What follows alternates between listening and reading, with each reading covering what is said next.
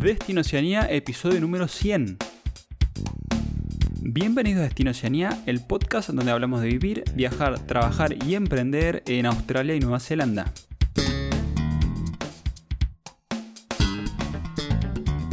Muy buenas a todos, episodio número 100. Este episodio ha sido grabado en vivo, que fue una hicimos un episodio especial celebrando los 100 episodios de Destino Oceanía y lo hemos hecho en vivo por YouTube e Instagram y también por Facebook. Y bueno, se trató de lo que fueron preguntas y respuestas de la audiencia y compartimos todo este hermoso camino que venimos emprendiendo hace un año y medio con Pato. Así que sin más, los dejo con la grabación del episodio en vivo. Espero que lo disfruten. Adiós. Muchas gracias por estar. Esta es nuestra primera transmisión en vivo, eh, por video, tanto por video como por audio. Así que se puedan comprender si nos mandamos alguna, si tenemos algún error si hay alguna desconfiguración o lo que sea, pero bueno, eh, aquí estamos, eh, episodio 100. No sé si lo pensamos cuando empezamos, pero bueno, antes que nada, les presento y le doy la bienvenida a mi amigo eh, de toda la vida, Gastón, mi socio de Destino Oceanía, cofundador. Así que bienvenido, Gasti. Hola, hermano, ¿cómo te va? Bien, bien, bien. ¿Cómo estás vos?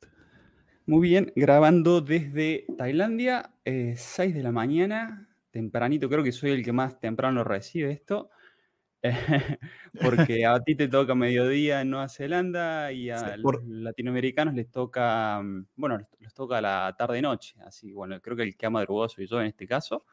Pero bueno, muy contento de estar por aquí. Eh, simplemente pónganlos en los comentarios eh, si está saliliendo bien. ah, eso, por favor. Sí, sí. Andrés nos, saluda, así que Andrés, gracias, bienvenido. 12.00, va, de Nueva Zelanda, al minuto ya nos saludó, así que muy puntual. Gracias Andrés por hacernos el aguante desde el principio. Gasti, ¿te parece que arranquemos así una breve introducción sobre Destino Oceanía, sobre nosotros, así para los que nos escuchan por primera vez, eh, los que se están uniendo por primera vez a esta, este proyecto que tenemos hace casi dos años ya? Eh, ¿Te parece empezar con eso? Eh, sí, dale, dale. Bueno, nosotros eh, con Gasti nos conocemos desde los 7, 8 años, desde, hace mucho tiempo. Los dos, él después se fue de, mochilero cuando éramos muy chicos y fue como un poco de inspiración para mí también para, salir a viajar. Así que en parte esto viene un poco de, su mano, de, tratar de invitarlo a él, eh, la verdad, cuando yo era, cuando era chico. Y mm, bueno, lo que queríamos era hacer algo juntos y también compartir un poco de lo que, eh, de lo que aprendimos eh, haciendo esta aventura, ¿no? Eh, creo que los dos nos pusimos en el lugar de nosotros mismos antes de emprender viaje migratorio, yo a Nueva Zelanda y Gastón a Australia y a otros países también. Pensamos que nos hubiese gustado cuando estábamos planeando el viaje que alguien nos tire, nos tire información, ¿no? Tener más información actualizada, fidedigna y honesta eh, entonces buscamos justamente eh, crear eso, ¿no? Algo que nos hubiese gustado nosotros tener, información que nos hubiese gustado tener antes de... Gracias, Eva. Muchas gracias. Antes de, de venir para aquí. Entonces, eh, comenzamos el proyecto humildemente con dos micrófonos chiquitos y mucha buena voluntad. Y nada, y aquí estamos eh, compartiendo con ustedes nuestra primera transmisión en vivo. después de eso, también em, conformamos una agencia de reclutamiento internacional, tenemos una agencia de estudios que también eh, fundamos a partir del proyecto, em, y también un montón de, otros servicios que, estamos, que vamos a lanzar este año y que se lo vamos a ir comentando durante esta, esta transmisión. También, eh, bueno, les cuento un poco de, mi historia, después Gasti le contará la de él. Yo vine a, a Nueva Zelanda hace, en 2012 Vine con una mochila con mi novia y con algunos, creo que dos mil dólares, de los cuales a los ocho meses me quedaban, no, a los diez meses me quedaban dos, porque hice, mal las cosas. Pero bueno, después de eso conseguí una visa de trabajo en Christchurch. Pasaron los años, conseguí otra visa, después conseguí la residencia y aquí, eh, casi 12 años después, ahora me encuentro trabajando como property manager y tengo una compañía de, mantenimiento de propiedades, limpieza, o sea, ofrezco servicio, servicios de mantenimiento a, propiedades de inversión. Em, y bueno, y también es obviamente este proyecto que es Destino Oceanía, o sea que mi camino fue de Working Holiday a ahora tener eh, mi propia compañía y bueno, eso es lo que creo que puedo compartir desde mi lado y desde mi experiencia. Sí, bueno, es como con, tu Pato, salió esto, nos conocemos desde muy chicos, eh, vecinos, vecinos de Lima, ¿te acordás? Pueblo chiquito ahí, provincia de Buenos Aires, zona norte, eh, por nuestros padres que se han mudado ahí por trabajo, estaba la central nuclear. Eh, yo emigré desde Córdoba, de provincia, provincia de Córdoba, en Argentina, y bueno, Pato, creo que venías de Quilmes, ¿no? Sí. ¿Sí? Bueno, y ahí nos conocimos. vecinos, vivíamos justo a la vuelta, de cada uno a la, a la vuelta del otro. Y fuimos a la misma escuela primaria y siempre siempre mantuvimos la amistad toda la vida. Eh, por más que después cada uno fue, no sé, yo me volví a Córdoba a estudiar, Pato se volvió a, Capital Federal, eh, siempre mantuvimos la amistad y bueno, salió esto, saliendo, salió un poco esto de, eh, un poco creo que un poco de charla de amigos, de, estar más en contacto uno con otro y compartir las, experiencias un poco a nivel personal y, y las cosas que habíamos aprendido durante nuestras eh, vivencias y viajes por Australia y Nueva Zelanda. Porque cuando lo hicimos, realmente yo cuando lo hice no había, no había este tipo de información y me hubiese gustado también tenerla. Creo que a Pato también le pasó lo mismo y eso que él fue bastante antes. Yo fui 2016 a, Australia eh, con visa Work and Holiday, eh, primera vez. Estuve, después me quedé dos años. Y bueno, Pato fue 2011, así que había mucho menos información todavía. Em, sí, la verdad es que quedamos... ¿Mm? Lo mío fue más estable, lo tuyo fue más eh, de moverse por, por, el mundo, digamos, ¿no? Yo después también viajé, viajé bastante por el mundo, viví en Europa y bueno, en este momento me encuentro en Asia.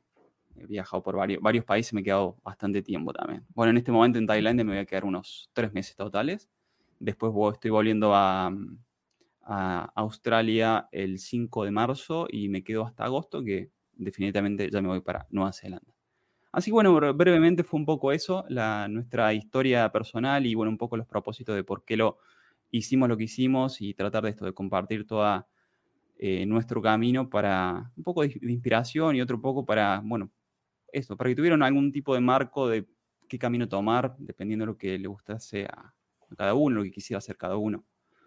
Eh, exacto, y también les comentamos rápidamente eh, lo que tenemos planeado para este 2024, que realmente eh, creo que va a ser un año que vamos a lanzar, viene con todo, digamos, más de, ahora que tenemos una base más organizada, logramos bien organizar lo que les decía antes, la agencia de reclutamiento, la agencia de estudios, la página web, todo va tomando forma. vamos a estar lanzando algunas cosas que creemos que les van a servir a partir de estos dos años de, de recabar información y de hablar con ustedes. Eh, y nos parece que siguen faltando eh, servicios accesibles a la gente que tiene planeado venir. Entonces, eh, lo que estamos, uno de los servicios que estamos planeando para este año es el que se llama Trabajar de tu profesión en Nueva Zelanda por el momento. Gastinón lo estamos apuntando ahí, que es donde vemos que están las mejores posibilidades.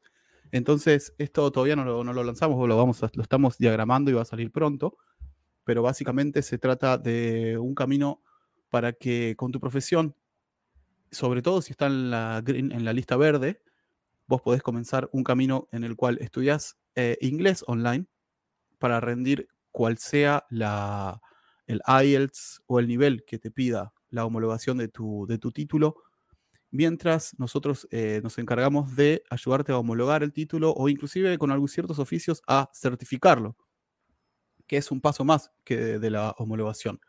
Porque con Gastón descubrimos, por ejemplo, que hay ciertos oficios los cuales te dan una licencia provisoria para poder, como electricista, por ejemplo, es uno de ellos. Entonces, si vos podés tener esa licencia provisoria, te la dan por un año y podés venir a trabajar a Nueva Zelanda.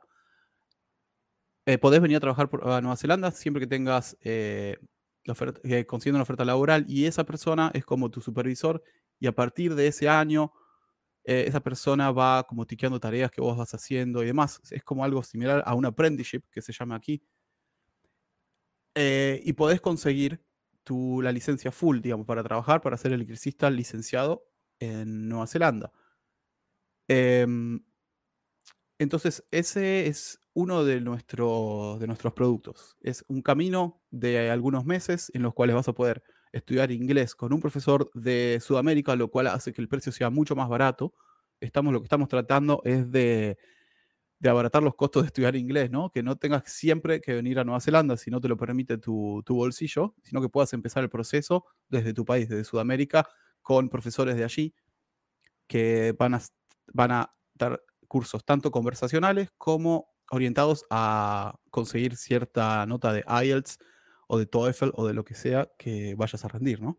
Un poco lo que vimos durante este año y medio que ya llevamos en el, en el proyecto fueron las dificultades que, que, iban teniendo a la hora de trabajar de lo que uno sabe, ¿no? De lo, uno, de lo que uno se ha desarrollado como eh, tanto a nivel profesional universitario como si sos, eh, eres un técnico, no sé, tienes alguna profesión técnica, carpintero, electricista, lo que sea, y las dificultades que se encontraban tanto a la hora de buscar un sponsor desde el exterior, como estando adentro, trabajar de lo que realmente saben hacer y de lo que tienen experiencia laboral y de los cuales, vale, están certificados en su país de origen, pero no, lo, no tienen esa certificación en, en, tanto en Australia y Nueva Zelanda. ¿Cuál es el problema? Que ninguno de los dos países la mayoría de las profesiones, inclusive a nivel técnico, estamos hablando, no sé, un gasista, un electricista, un plomero, que voy a decir, bueno, pero, a ver, existe la... El, pónganse a pensar, eh, plomero en su país de origen, la mayoría ni siquiera son, son oficios, son considerados como oficios y a veces no hay ni siquiera certificaciones. Bueno, estos países los exigen. Claro. Entonces, eh, como eh, hay una gran dificultad de, de, trabajar de lo que saben, esto ya lo, lo, hemos estado charlando con, ahí está, justo está Malena, también lo hemos estado charlando en alguna ocasión con, con Andrés, que para trabajar de lo que realmente sabe, lo que tiene experiencia laboral, es complejo porque hay que pasar por un proceso de homologación, después hay que certificarse en los colegios de, de cada actividad y para certificarse en ese, en ese colegio les exigen un nivel de idioma. Y para que tengan una idea, para hacer una generalización, exigen un IELTS 6.5 para arriba, que es un C1, es un proficiency. ¿vale? Para llevarlo. Bastante alto, digamos. Sí, bastante alto. Claro, después les exige también, hay que tener un fuerte trabajo, pero ya los caminos se amplían mucho más porque en el caso, por ejemplo, mm, psicóloga como Malena eh, puede entrar por Greenlist y le podría, podría llevar toda la familia casi una visa directa de residencia, llevar a los niños a, a estudiar escuela pública. En el caso de Andrés, si consigue lo mismo, también visa directa de residencia. Eh, estoy contando algunos casos de los, de los chicos que están en vivo, o de las personas que están en vivo, porque los conozco. El, el caso de Karen, recordámelo, Karen, me parece que es enfermera. Hemos entrevistado mucho este, este último año. sí. Cientos. Sí. Eh, también tiene, enfermería tiene visa directa de residencia y si no, por healthcare puedes llegar a residencia en dos años en, en, Nueva Zelanda y en Australia hay casos similares dependiendo si es eh, zona geográfica desfavorable. Bueno, hay caminos, eso es lo importante. Entonces, bueno, en, en febrero esperamos lanzar este, este producto de trabajar de tu profesión, que va a ir acompañado de un inglés, un estudio de inglés eh, intensivo online para... Eh, no, no, alcanza simplemente con la homologación y la certificación, sino que necesitan un inglés para, para tal certificado. Y eso es lo que vamos a estar lanzando próximamente y sobre lo que vamos a estar trabajando, porque vemos que la dificultad más grave que tienen a la hora de, de, de, emigrar y con condiciones favorables, ¿no? Porque si no, la mayoría termina yendo con visa estudiante, que realmente una visa estudiante para estudiar inglés realmente no, no le veo mucho sentido, porque ni siquiera van a poder trabajar de, lo que saben hacer, porque no lo van a poder, eh, no, no, no, los van a dejar directamente, eh, pues tienen que estar certificados, esa es la realidad. Así bueno, es un poco contarles que vamos a estar lanzando diferentes líneas de productos y servicios para poder ayudarlo en ese, en ese camino, es lo que hemos estado viendo durante este último año sobre todo. Y bueno, Pato, creo que ya podemos pasar por, por las Para, preguntas, ¿no? Por las preguntas que tenemos, ¿no? Sí, sí, de una. Sí. ¿Te, ¿Querés que te Bueno. comente la primera? Dale, como vos la primera y después yo sigo con la otra. Dale.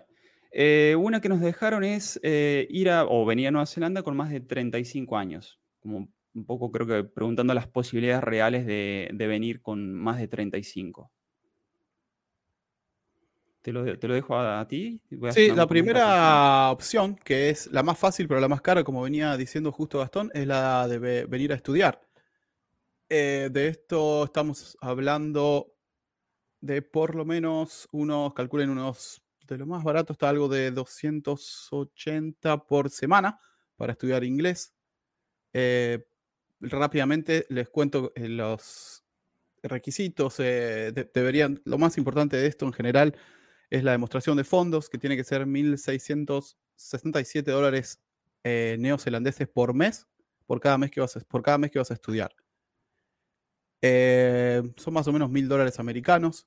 Una vez que tienes esto, debes tener la manera de demostrarlo, porque esto es, lo que complica un poco, ¿no? Eh, tenerse el dinero, pero demostración de fondos, que es lo que aprendimos este año, que no es tan fácil como quizá uno, mm, uno piensa, ¿no? Porque eh, bueno, en Argentina hay mucho trabajo informal y, en general te piden una cuenta bancaria con tres meses de antigüedad, por lo menos, a veces te piden más si tienen alguna duda. Em, pero bueno, esta es una. Si quieren saber más, tenemos un episodio que hizo Gastón, que es exclusivamente de lo que no te contaron de las visas de estudio, que muchos que quieren, muchas agencias quieren venderlo, que te venden el curso, pero no te cuentan mucho de los detalles que hay, que no es tan simple como simplemente con pagar el curso y listo, ¿no? Hay otros vericuetos eh, en este tipo de visa. Eh, es la visa más, dentro de todo, más fácil de sacar, pero es, la más cara. Pero bueno, es la primera opción que tienes para venir con más de 35 años. Otra opción puede ser conseguir un sponsor desde el exterior. Eh, no es imposible. Si ustedes estuvieron escuchando el podcast, sabrán que hemos entrevistado gente que lo ha logrado, más de una persona. Eh, tenemos varios episodios como buscar, eh, busca de sponsor, cómo buscar trabajo, pueden escuchar las entrevistas. Em, yo creo que este es una opción, si bien viable, bastante complicada. No, no es bastante complicada. El tema de esto es el idioma. ¿Por qué? Porque vos no vas a tener la oportunidad de mostrarle al empleador cómo trabajas, sino solamente vas a tener una entrevista online en la que vas, a hablar. Entonces, eh, la posibilidad de expresarte y de comprender órdenes es lo que te va a dar eh, más chances de conseguir el sponsor, obviamente, ¿no? Eso es uno de los motivos por los cuales lanzamos también eh, ese producto que les contábamos antes, en el cual también va a haber inglés conversacional. Eh, y también va a haber un entrenamiento para desarrollarte en una entrevista de trabajo en inglés. Eh, pero bueno, buscar un sponsor en lo tuyo requiere tiempo, insistencia y ser sistemático y tener un, procedimiento. Eh, y ya que estamos, le preguntamos, ¿alguien estuvo buscando sponsor desde el exterior? ¿Cómo le fue? ¿Consiguieron alguna entrevista? ¿Le respondieron? ¿No le respondieron? ¿Hasta, qué, hasta dónde llegaron? Si nos pueden contar eso estaría buenísimo. Sí, así lo podemos debatir. Lo acabo de poner en, los comentarios, la pregunta esa. Si ah, habíamos buscado en el exterior en 2023. creo que no salió por Instagram la pregunta, pero bueno, ya en el vivo seguramente lo van a escuchar. Para saber un poco las... Eh, con algunos lo hemos charlado porque hemos tenido más de una entrevista con algunos de los chicos y tengo un feedback, pero bueno, ya si están ahí, lo quieren poner, así los leemos. Compartirlo con, con, los demás que están, esto estaría bueno. Sí. Sí Después, esas son dos opciones. Después está una que no recomendamos para nada, que es venir como turista y buscar trabajo. Eh, eso es muy arriesgado, lo decimos por, porque lo creemos nosotros y porque lo que nos han contado, y realmente psicológicamente la podés pasar muy mal, es muy caro vivir acá. Em, y se empieza a pasar el tiempo y no conseguís trabajo y se hace estresante. También está, también básicamente es ilegal porque la visa de turista eh, es para ser turista, básicamente. Entonces el propósito tiene que ser ese, no el de buscar trabajo. Entonces también podés tener un problema por ese lado. Em, no es imposible hacerlo, no lo recomendamos, nos parece que el riesgo no, no vale la pena el riesgo y el digamos, no vale la pena lo que sale para la posibilidad de que tengas de que sea exitoso. Entonces, eh, esa es una opción, pero nosotros la recomendamos. Después también está la Seasonal Visa, que es una visa que te dan por seis meses, en la cual eh, es para trabajar en trabajos de agricultura, trabajos de packing, trabajos en el campo. Eh, esa visa se, tienes que sacarla estando dentro del país, dura seis meses y solamente se puede sacar una vez en la vida. Eh, así que básicamente esas serían las tres opciones eh, para venir. Después también hay visas de talent, visas de talento, otras que son más específicas, pero para resumirlo, esas pueden ser eh, las tres opciones para venir con más de 35 años. Ahí justo Andrés nos, comparte, ¿no? eh, he estado aplicando por el espacio de un año, lamentablemente no he conseguido avanzar con la primera entrevista todavía. Eh, estás probando la opción de ir a estudiar. En muchos casos te descarta por default si responde que no tienes permiso. Claro, exacto. La opción de estudiar inglés es bastante viable. Esa es otra opción. Em, relacionado con esto, venir a estudiar inglés, estudiar te permite trabajar 20 horas semanales y 40 horas durante las vacaciones de tu curso de estudio. Y así es como Víctor, un amigo nuestro de Destino Oceanía, consiguió su sponsor como ingeniero.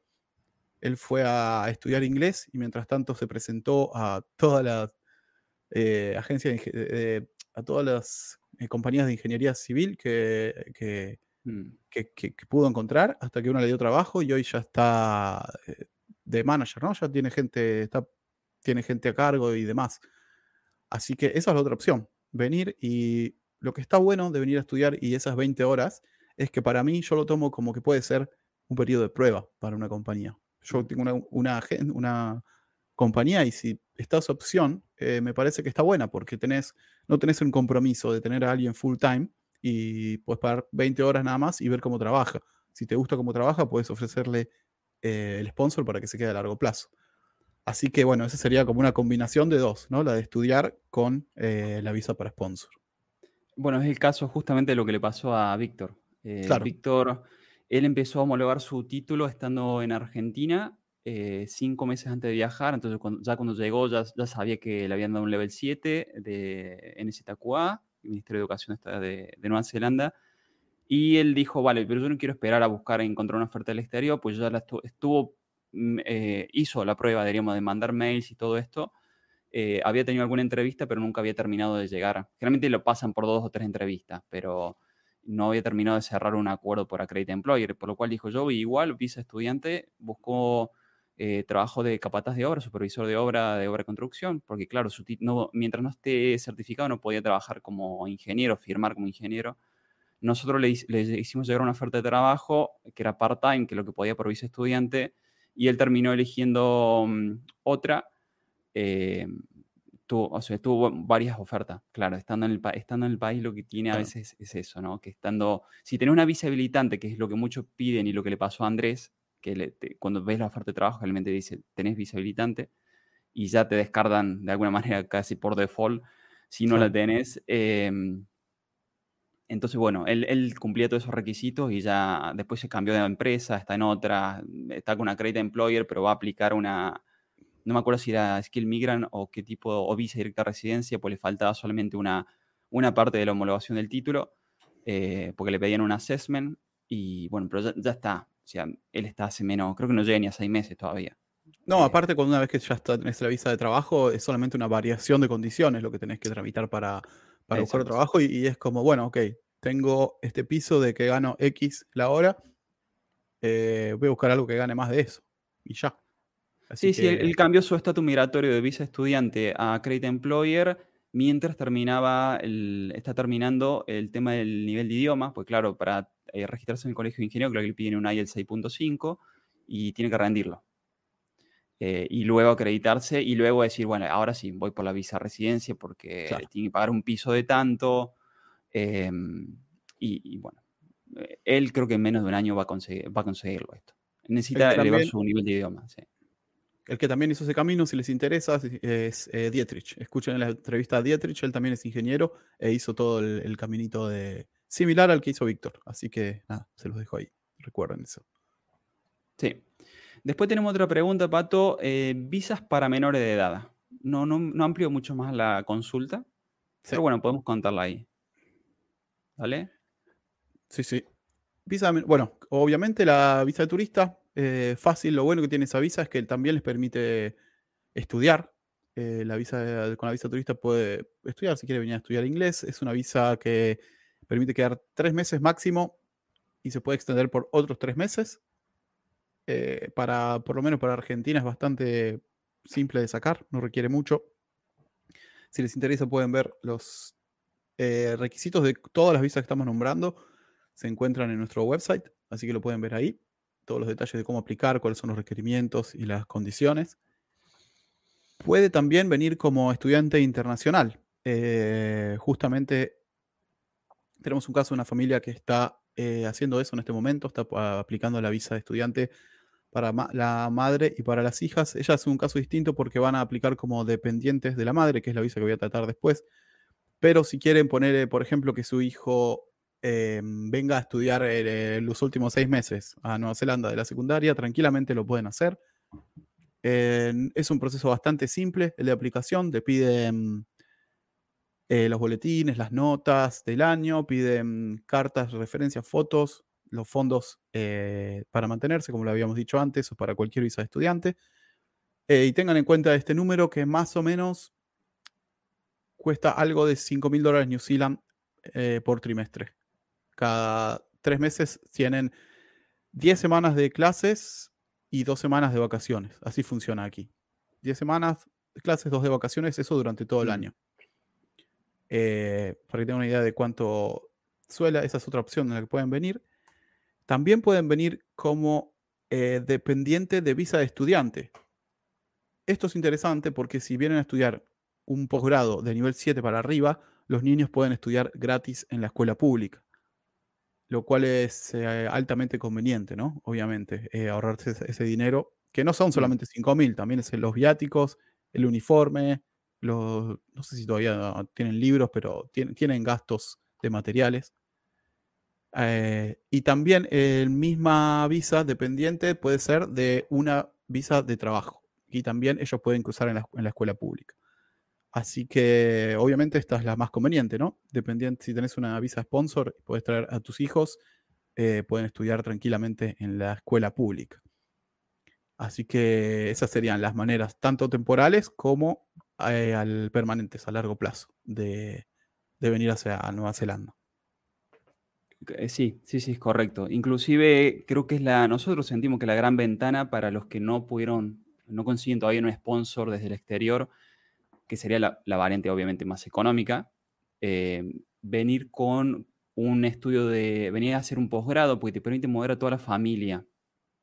O sea, podrías moverlo con otro tipo de visado, pero lo que te permite una, una visa de posgrado es que los puedes poner en escuela pública. Pato, después si querés comentar el costo de lo que tiene un semestre de una escuela privada, porque no, les van a permitir, con una visa estudiante normal de si vienen a estudiar inglés, lo van a tener que poner como, eh, para que estudie, lo tienen que llevar a escuela privada, no le van a permitir que esté en escuela pública. Sí, ahí lo pusieron 5 mil dólares por trimestre. Más o menos. Es, un montón. Multiplíquenlo por la cantidad de niños y ya van a tener una idea de lo que le puede salir en el año. Entonces, con una con una eh, visa estudiante de nivel de posgrado, level 7 para arriba, les permite eh, no solamente a los, a los, niños mandarlo a la escuela pública, sino que les permite a su, les dan una Openware visa a su partner ¿sí? durante el año y ustedes pueden part-time, eh, pueden trabajar, o sea, 20 horas semanales. Si vienen por un posgrado de un año, les van a dar un año extra, por lo cual ese año extra le van a dar con una visa full-time se van a tener un montón de opciones para encontrar ese sponsor, cambiar su estatus migratorio, salir de vice estudiante, ¿sí? y a la vez, mientras tanto, tener a sus niños en escuelas públicas, con, el costo que eso tiene, o sea, al revés, ¿no? que es mucho más, menos oneroso, y em, tener la posibilidad de que el partner trabaje en la búsqueda de ese sponsor y después, mientras ustedes van haciendo part-time, eh, trabajar part-time, pueden hacer el año siguiente, pueden hacer trabajo full-time. O sea que tiene un montón de ventajas. Em, así que, bueno, ya comentaste el costo. Mira, hay algunas preguntas que creo que vamos, hicieron algunas preguntas referidas a lo, que fuera un poco el de vice trabajo. ¿Crees que las vamos contestando ahora? Sí.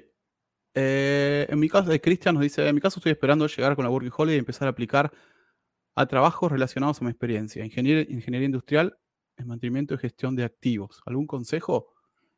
Eh, primero, obviamente, obviamente estudiar inglés lo máximo que pueda, clásico empezar ya intensivo porque, como siempre, si nos escuchan lo decimos, es muy difícil el inglés, de aquí y uno piensa que está bien parado, pero no está tanto cuando llega y se da cuenta y empieza a hablar con, los kiwis. Y homologación de título, obviamente, ¿no? Sí, y homologación y acreditación, las dos cosas. Y para la acreditación te van a pedir un IEL 6.5 y para la homologación te van a pedir si no, si no hiciste un título de posgrado de ingeniería, te van a, eh, y lo hiciste en una universidad pública, seguramente te den, depende del caso, no habría que verlo, pero deberían darte un level 7 y te van a pedir un assessment para ingeniero y luego el assessment te van a exigir el nivel de idioma.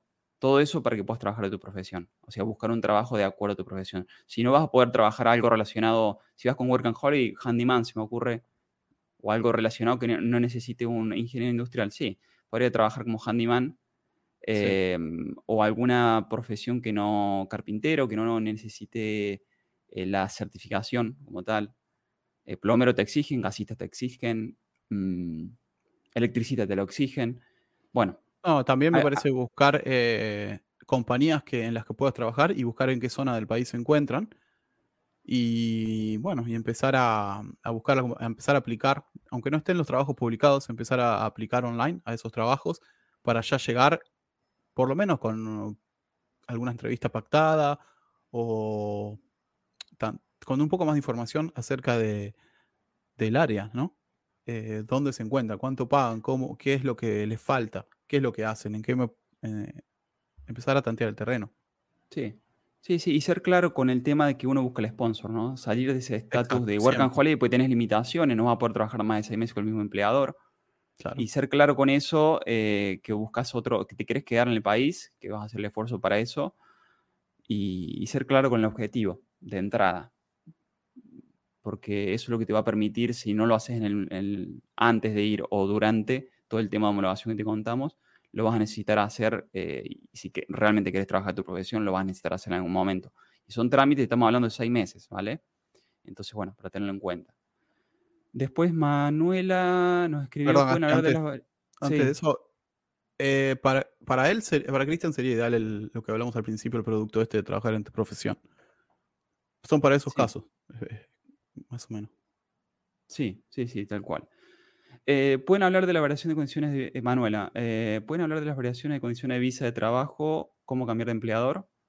Sí, podemos hablar. Eh, no preparamos nada exclusivamente, pero podemos verlo juntos esto. bueno, lo vamos a hacer para el caso. Si tienes una Credit Employer Visa, pero esta variación de condiciones se puede hacer también para visas de estudio. Pero bueno, vamos a hablar, supongo que ella pregunta por lo de Credit Employer. podés cambiar las condiciones de tu visa y lo que necesitas, puedes cambiar empleador de trabajo y, o, de locación. Para esto vas a necesitar eh, una oferta del nuevo trabajo, una, un contrato, el contrato que vas a firmar vos. Tenés que ganar, obviamente, más de la media, pero bueno, ya estarías ganando más de la media si estás trabajando con un sponsor, ¿no? Pero bueno, el nuevo trabajo, obviamente, tenés que ganar más de la media. Eh, y bueno, y tu empleador nuevo tiene que completar, tiene que estar acreditado y tiene que completar una form, tiene que enviar una aplicación. Eh, y también tenés que, si, tenés que dar alguna notice, o sea, si tenés que avisar que vas a cambiar de trabajo, eh, tenés que presentar una, una cover letter que explique cuánto es ese periodo de cuánto tiempo de aviso tenés que dar. A, Migration le tenés que, explicar eso. Sí, gracias Malena por también, eh, eh, Malena y, Andrés por compartir su, sus experiencias en la búsqueda de, del sponsor desde el exterior. Está bueno, sobre todo, los casos de ambos los conocemos, pero bueno, para el que no, los conoce, eh, tanto Malena como, como Andrés, que nada, saber un poco, ¿no? De, de qué, qué les pasó y bueno, sabiendo sus condiciones previas por ahí, si lo lograron o no lo lograron, en, cuál, en qué etapa estaban. Así que bueno, gracias por compartirlo. Eh, Juan pregunta, ¿si mm, existiendo la post-study visa? Eh, te va a dar unos meses para trabajar, luego terminar este, el curso. Tengo entendido que, que muchas la sacaron iguales, porque yo me acuerdo que yo cuando estaba al principio averigüé para estudiar el curso más barato que me permita tener esa visa y era de homeopatía. Eh, eh, y eso no está más. O sea, eh, tengo, tengo entendido, hay, depende de lo que estudies, si, no me equivoco, en cuanto a es, es, que justamente te iba a aclarar eso. Vos sabés que está, sigue vigente, Juan, pero para las visas de, mm, de posgrado. Ahí, sí, ahí sí te van a dar la visa de post-study, que sería, necesitas estudiar un nivel 7 para arriba. Em, eh, tiene que ser algún estudio de posgrado y ahí te van a dar una Open Work Visa. Eh, si es eso. Post Study sería Open Work Visa. O sea, va a equivaler, un, te van a dar un año por cada año de estudio. Creo que un máximo de tres años. Si vas por un posgrado de tres años, un doctorado, te van a dar eh, tres años, no te, no te van a dar más que tres. Pero bueno, este, está bueno porque te van a dar un año equivalente a cada año de estudio y mientras vas estudiando te pueden dar, eh, te van, no, te van a dar eh, part-time visa, ¿vale? 20 horas semanales y después vas a tener full-time y abierta, vas a poder trabajar para cualquiera, tanto full-time como part-time. Exacto. Hay una lista en Immigration que se les voy a pasar el link en el que pueden ver porque hay ciertas, bueno, tiene que ser nivel 7 para arriba, lo que estudian, o mm. hay algunas excepciones. Alguno, por ejemplo, Secondary School Teacher, escuela secundaria, eh, también te lo da. Y también eh, Early Childhood, o sea, eh, de jardín. así que les dejo el link y ahí pueden ver todas las profesiones o los títulos que te, te lo permiten. Perfecto. Después tenemos eh, otra pregunta. Em, no, no fue muchos datos, pero bueno, es una odontóloga de 34 años de Argentina, quería saber las posibilidades. Em, bueno, caso similar, ¿no? Caso similar al de Juan, que también lo entrevisté, de Malena, de Andrés, eh, con profesiones que necesitan por ahí homologarlas, eh, pero que tienen beneficios en, en ambos países, tanto en Australia como en Nueva Zelanda. En, Nueva Zelanda está Tier 1, significa está visa directo residencia, pero hay que homologar el título y, acreditarse en el colegio facultativo. Y después conseguir directamente el sponsor. Eh, sí. Y tiene cuatro, cuatro caminos dentro de, Green List. Que esos. Eh, cuatro posibilidades, diríamos. Cuatro maneras de, aplicar la residencia, ¿no? Cuatro maneras de aplicar la residencia, todos en visa directa residencia para Nueva Zelanda. En Australia está en 482. Em, Australia lo que tiene no, está unificado, está, está hecho por, por zona geográfica. Entonces, bueno, dependiendo de dónde hay beneficio. Donde está el beneficio es con la visa 482 porque te lleva, te da una visa que no tiene muchos, a ver, sí tiene requisito de entrada, parecido a la Nueva Zelanda. Eh, creo que te piden, eh, vas a tener que homologar el título, certificarte, obviamente, pero tenés, te dan una visa de cuatro años de trabajo. Y mientras tanto vas sumando puntos para buscar es la visa 482 Temporary Skill Shortage eh, Visa. Y bueno, se, puede, realmente se puede y hay opciones.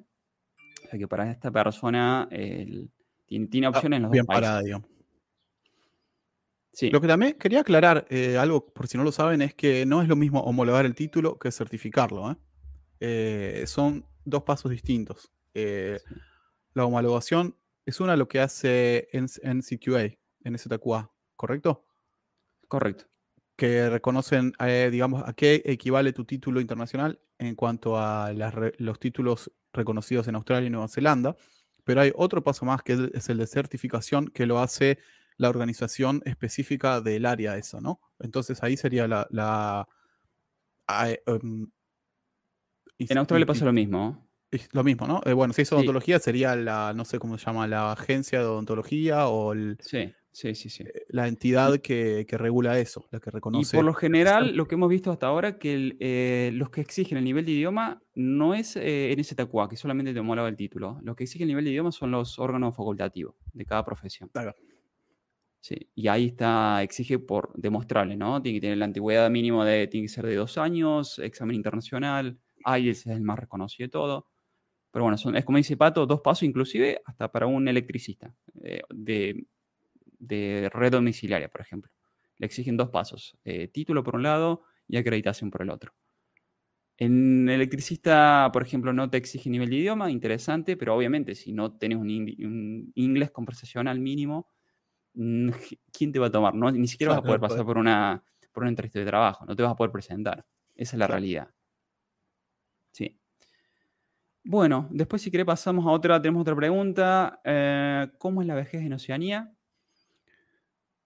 Eh, sí. tengo al respecto, porque a mí me llama la atención eso. Eh, yo soy argentino y en comparación a Argentina, el mercado laboral. Acá vos vas a McDonald's y hay gente, adultos mayores trabajando, vas a Maitre o Bunnings, que son como un Sodimac o el donde venden cosas para construir o arreglar, y ves gente mayor trabajando, abuelitos trabajando y decís, che, está bien que esté esta gente acá, porque esta gente, muchos son ex profesionales de constructores, eh, carpinteros y saben de lo que están hablando, ¿viste?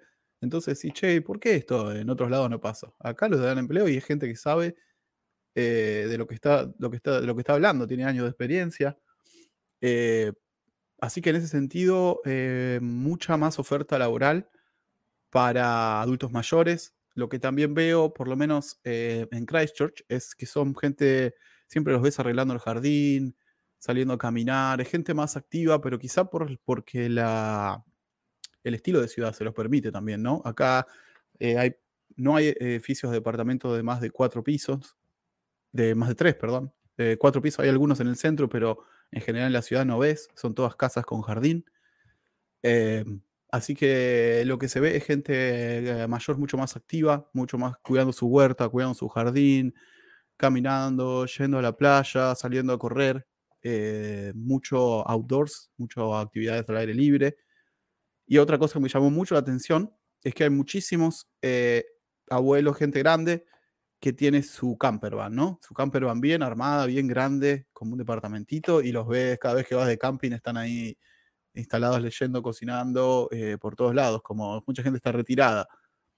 Y acá hay tantos campings y la vida del exterior están, eh, están disponibles, hay muchos.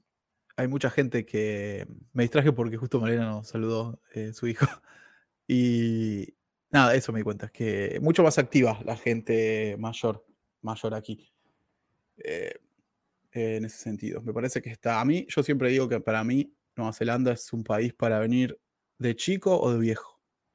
Es son los mejores momentos para venir a, Nueva Zelanda, porque de chicos todo, todo el día jugando afuera, no hay inseguridad, y de grande, más o menos lo mismo. sí, sí, e imagínense bueno, eh, por ahí estamos mal acostumbrados nosotros en, Sudamérica, pero las casas no tienen ni siquiera rejas. Ni en las ah, ventanas, ni en las, puertas, nada. No. Eh, yo durante dos años no sabía ni dónde estaba la, llave de la puerta, pues siempre estaba abierta. El coche siempre estuvo abierto. A veces, me, inclusive me olvidaba la llave puesta, pero jamás pasó nada. Eso fue una de las cosas que más... Yo he sufrido casos de inseguridad en Argentina y realmente una de las cosas que más me molestaba. Lamento mucho, porque me, gusta mucho Argentina, pero una de las cosas que más me dolieron, no solamente yo, mi, mi madre también sufrió, ella sufrió más casos de inseguridad. Y, y en ese sentido es, es, no sé, es encantador estos ambos países en ese te sientes como muy, muy libre para eso. Es impagable, no, Cuando viviste yo soy de zona sur de Buenos Aires, bastante picante.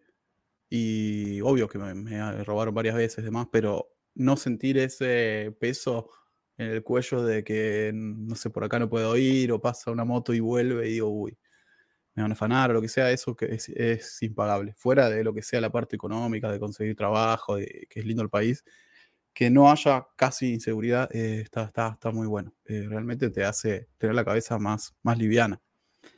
No, sé a qué estaba referido la pregunta, porque era muy amplia, ¿no? Eh, pero bueno, en Australia, al igual que en Nueva Zelanda, tienen sistema de pensiones, sistema de pensiones, como podríamos decir, la jubilación, sistema jubilatorio, ¿no? En Argentina. Y lo que sucede en Australia es muy parecido a Nueva Zelanda, también se ve bastantes adultos en, actividad. Eh, eso es verdad. Hay algo, en cuanto a lo que nombrabas del sistema de pensiones, es muy distinto al de Argentina. Acá vos podés elegir el que vos quieras podés elegir cuánto dinero vas a poner, vas a poner allí, podés hacer pagos suplementarios cuando quieras. Eh, acá llama KiwiSaver y si vos pones más de, más de 1.050 dólares al año, te, regalan 500 dólares por año, eh, tax free, sin impuestos. también esa plata, si querés, de la de KiwiSaver, eh, una cosa más, tu empleador tiene que poner el doble de lo que vos pones, o sea, vos cobras 1000 y elegís poner 100 en KiwiSaver, el empleador tiene que poner 100 más y el Estado pone otros, otros 100, si no me equivoco. O sea que se triplica más o menos lo que vos, eh, lo que vos pones, lo cual está muy bueno. También esa plata va a fondos que vos podés elegir cuál, qué nivel de riesgo, porque lo invierten ese dinero cuando vos lo dejas ahí. Y mm, puedes eh, elegir qué tipo de riesgo querés tomar. Eh, en, en, qué quieres que inviertan. Puedes elegir si invierten en Em, cosas ecológicas, invierten en cosas que no, están relacionadas con la venta de armas. Bueno, en fin, eh, muchas cosas. Y otra cosa, otro dato sobre eso es que si te enfermas, si te vas del país o si quieres comprar una casa, puedes disponer de los fondos que tuviste en la jubilación. Quizás si hay algo malo de eso, es que si cuando se te acaba lo que pusiste ahí, eh, baja, digamos, baja tu, tu, jubilación, ¿no? Irás al estándar de lo que cobró, lo que cobra cada alguien que no puso nunca. Si es que cobras. Deberíamos averiguar eso, no estoy seguro. Sí, sí, es, da para todo un episodio, más de un episodio, contar todo el tema del sistema de pensiones de, los países. Pero bueno, en general. En general, me llamó la atención, muy idea... la Argentina. Sí, sí. Nos queda la última pregunta, al menos de las que nos enviaron, después si querés abrimos las, preguntas del chat, eh, que es condiciones del visado español para Nueva Zelanda. Bueno, sí, Pato ahí la puede responder, pero yo te cuento para Australia más o menos, dependiendo de la edad, si es menos de 30 años, 18 a 30, puedes ir con Work and Holiday. Los requisitos son muy parecidos a los de Argentina, que te piden eh, dos, eh, dos, años de universidad termina, estudios universitarios terminados o terciario completo el nivel de inglés hay el 4.5 para arriba, eh, demostrable, y una demostración de fondos. Y puedes ir por and Holiday y esos son los límites y condiciones, diríamos.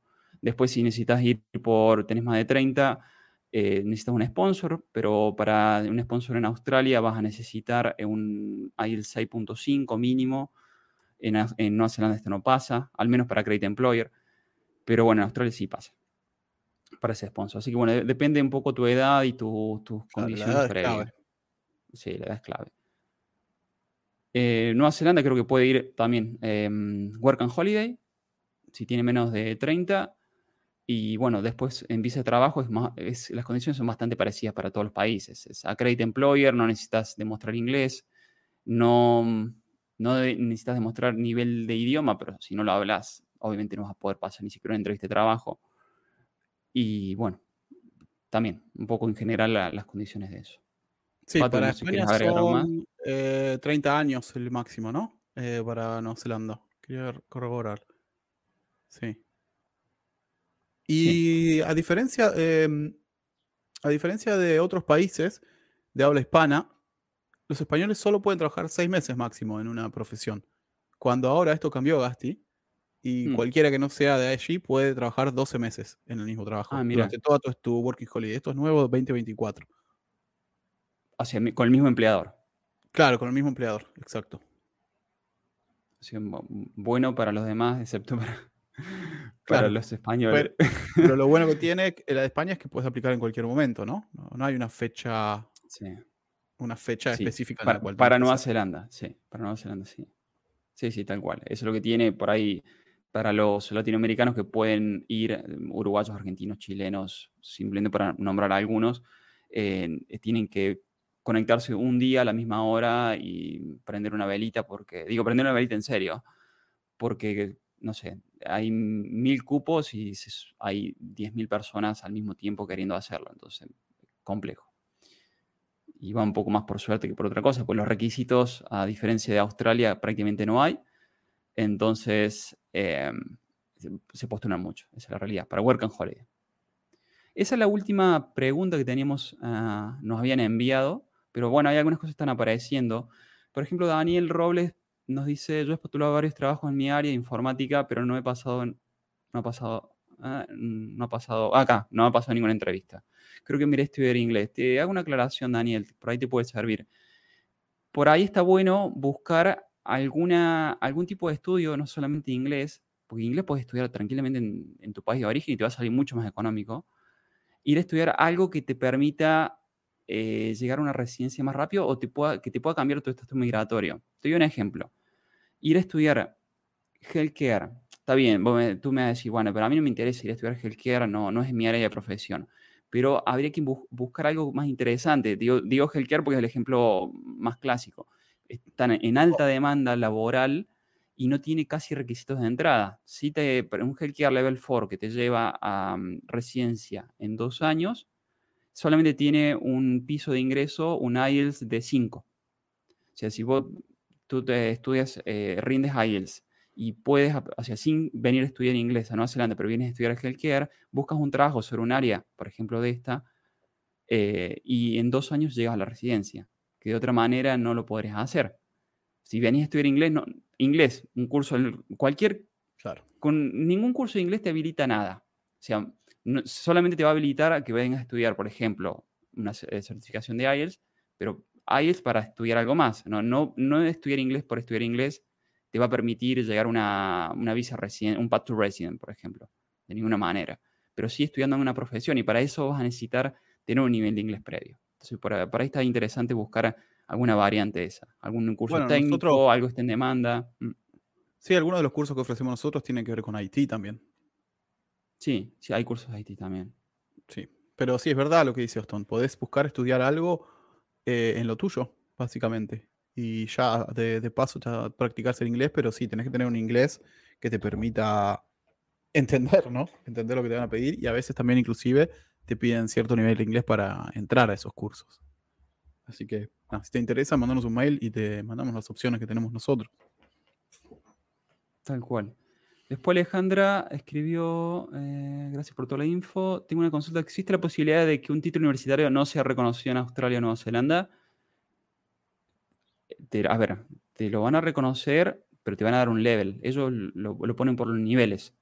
El tema es que no eh, te pueden dar un nivel, un level que no sea suficiente para lo que estás buscando. Eso sí puede ser. Eh, entonces acá depende si estudiaste en universidad pública o universidad privada, si esa universidad está, está reconocida. Yo acabo de hacer acreditaciones para, en mi caso personal, para NZQA, eh, y los organismos desde los cuales mi título estaba habilitado en Argentina eh, ya estaban acreditados en Nueva Zelanda, por lo cual eh, ya estaban, yo ya sabía que había, eh, tenía algo a favor porque ya estaban como reconocidos. El- sobre- por decirles algo, el Ministerio de Educación de, de Argentina. Entonces yo sabía que ya había algo a favor. Y después, bueno, depende del level que te, dé, eh, te den, eh, en base a eso va a ser lo que, necesites, ¿vale? De lo que tú estés buscando. Eh, por ejemplo, para, mm, eh, para estudiar, para acreditarte como ingeniero vas a necesitar un piso de 7 más un assessment. Si te dan menos de 7, habría que buscar alguna, algún diploma o posgrado que te permite acreditar lo que te falta para llegar a un level 7 para acreditarte como tal, porque si lo hiciste, esto habría que evaluarlo y esto depende mucho de NCTQA. Digo, estamos haciendo el ejemplo de Nueva Zelanda, pero en Australia pasó lo mismo. Entonces depende de tu nota y depende en dónde te recibiste. Se envía, es un proceso que tarda cuatro meses máximo, estos son los promedios que ponen en NCTQA en este momento, y te hacen una devolución. Y ahí sabes que, que- en qué level te pusieron. Y en base a eso, yo imagino que ya eh, sabías tus condiciones para lo que estás buscando. No es que no te lo reconozcas, sino que te van a poner por ahí en un level que no es el que estás buscando. Gasti, Pero una no- pregunta no- porque vos sí. lo hiciste. ¿Cuánto más o menos gastás? ¿Cuánto sale más o menos eso? 450 New Zealand dólares por acreditación. Eso por- por sin el advisor, ¿no? Sin Admiration Advisor. Si- Sin Immigration Advisor, sí. Perfecto. Bueno, Malena nos pregunta, eh, el stop que puso el gobierno al salario promedio que los empleadores deben pagar a un extranjero para dar una work visa, ¿ayuda a que piensen en contratar a extranjeros o no tiene un impacto, un impacto grande aún? Para mí, eh, supongo que te referís a que no van a subir más de 31 y pico como está ahora. Eh, a mí me parece que eso es, el- es muy alto todavía. Aunque lo hayan eh, frenado ahí, todavía eh, los sueldos acá están un poco retrasados en cuanto a la inflación, si me preguntás a mí. Eh, y ese es dentro de todo un sueldo grande, que no sería un gran sueldo en, Australia, 30 dólares la hora. Pero sí lo es en Nueva Zelanda. Está un poco atrasado en ese sentido. Eh, en cuenta, por ejemplo, que un manager de un restaurante del puesto más alto, capaz que no llega a ganar eso, por ejemplo. Por ejemplo, ¿no? Eh, hay ciertos. Entonces yo te diría, en- respondiendo a esa pregunta, todavía todo sigue igual, la verdad. Eh, todo sigue igual. No, no, no creo que haya cambiado mucho eh, en cuanto al mercado, porque no es que bajaron el precio, sino que simplemente lo, lo frenaron. Entonces, la verdad que yo no veo un impacto grande en, en cuanto a la contratación, todavía por lo menos. Yo creo que si sigue la inflación subiendo, sí va a ser, eh, va a tener que ver, porque va a seguir subiendo los precios y eso va a ser barato, eh, ese precio de, hora media, ¿no? Sí, da la sensación que que han querido subir los valores para actualizarlos un poco por la inflación, pero le han puesto de alguna manera un freno a la contratación de por sponsor, sobre todo si lo traes para Credit Employer y, y, el mínimo que te tienen que pagar para traer tus hijos. Entonces depende de lo que te, te pueden traer para Credit Employer, pero si no te pagan el mínimo, no te va a alcanzar para llevar a tus hijos para escuela pública. Bueno, entonces ahí empieza ya la letra chica. Bueno, me conviene esta oferta laboral, no me conviene, hice todo este esfuerzo para buscar, pasé la entrevista, pero me ofrecen algo que no, no me alcanza. Es que, depende del caso personal, si vas a venir solo, vas a venir acompañado, venís con familia, con niños. Eh, acá, viene todo un poco la parte de la letra chica. De todas maneras, para que tengan en cuenta, no son procesos tan rápidos, lo de Accredit Employee, que sería, o cualquier visa de trabajo de sponsor en cualquiera de los países, porque los empleadores tienen que estar acreditados, si no están acreditados, se tienen que acreditar. Ese proceso son seis, eh, semanas, eh, más otras seis semanas de job, check. Entonces estamos hablando de, eh, ya de entrada son seis meses, ¿verdad, Pato? Si no me equivoco, sí, 12, sí. 12 semanas. Sí, Son cuatro meses. Tres, cuatro meses. Sí, sí, tres, cuatro meses. Sí, entre tres y cuatro meses, más después la, tramitación de la, de la visa de trabajo. O sea, le van a mandar, ahí le pueden mandar recién, ahí le pueden mandar el contrato de trabajo, lo tienen que firmar. Y después empieza el trámite migratorio. Estamos hablando dos meses más, promedio, seis meses.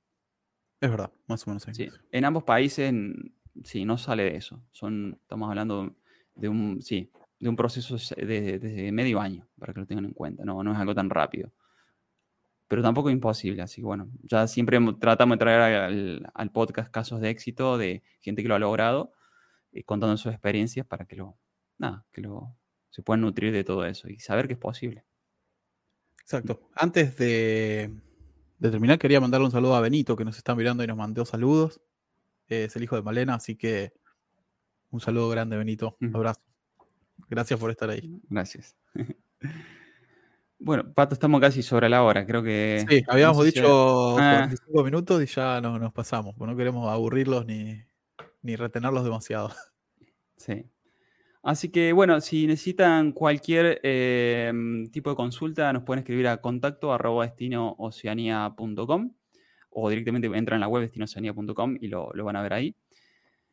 Y simplemente decirles eh, gracias, gracias por estar al otro lado, gracias por acompañarnos durante estos 100 eh, episodios y que van a ser más. y gracias, hermano, ahí no, por estar del otro lado, haciendo, siempre haciéndome el aguante. Y la verdad que muy feliz de estar, estar en este proyecto. Bueno, la última de Alejandra, ¿qué ciudad es la isla norte, aparte de Oakland? Eh, Wellington. Wellington es la única ciudad, otra ciudad relativamente grande que hay en la isla norte. Así que de más que eso, voy a averiguarlo. Y si encuentro algo, lo, estoy seguro lo voy a postear, pero creo que Oakland y Wellington son los lugares, los lugares para ir. Sí, Ale, Alejandra Fuentes, escribinos por mm, al mail. Por mail, al mail eh, mejor. Sí, sí, porque el tema de ingeniería depende de varias cosas también. No es que Puedes elegir una locación porque sí, la mayoría de los posgrados están en, las universidades, hay que ver dónde están y qué ofrecen y, qué piden de piso de entrada. Varias cosas. Escribinos por mail, ¿vale? Sí, tenemos que averiguarlo específicamente, no estamos tan metidos en eso. No, no, y que tiene varias variables también, no es tan fácil comentarlas así de, sin ver cosas, sin ver información. Así que bueno, eh, gracias a todos por, estar ahí presente en el, en el chat, en el vivo. Sí, teníamos, sinceramente teníamos miedo de estar solos y está re bueno que, hayan, que nos hayan hecho el aguante, así que realmente lo apreciamos mucho, ¿eh? que estén ahí eh, antes de cenar. Eh, así que nada, muchas gracias por, por hacernos el aguante y por, por estar. Bueno, y como siempre decimos, será hasta el próximo episodio, hermano. Adiós.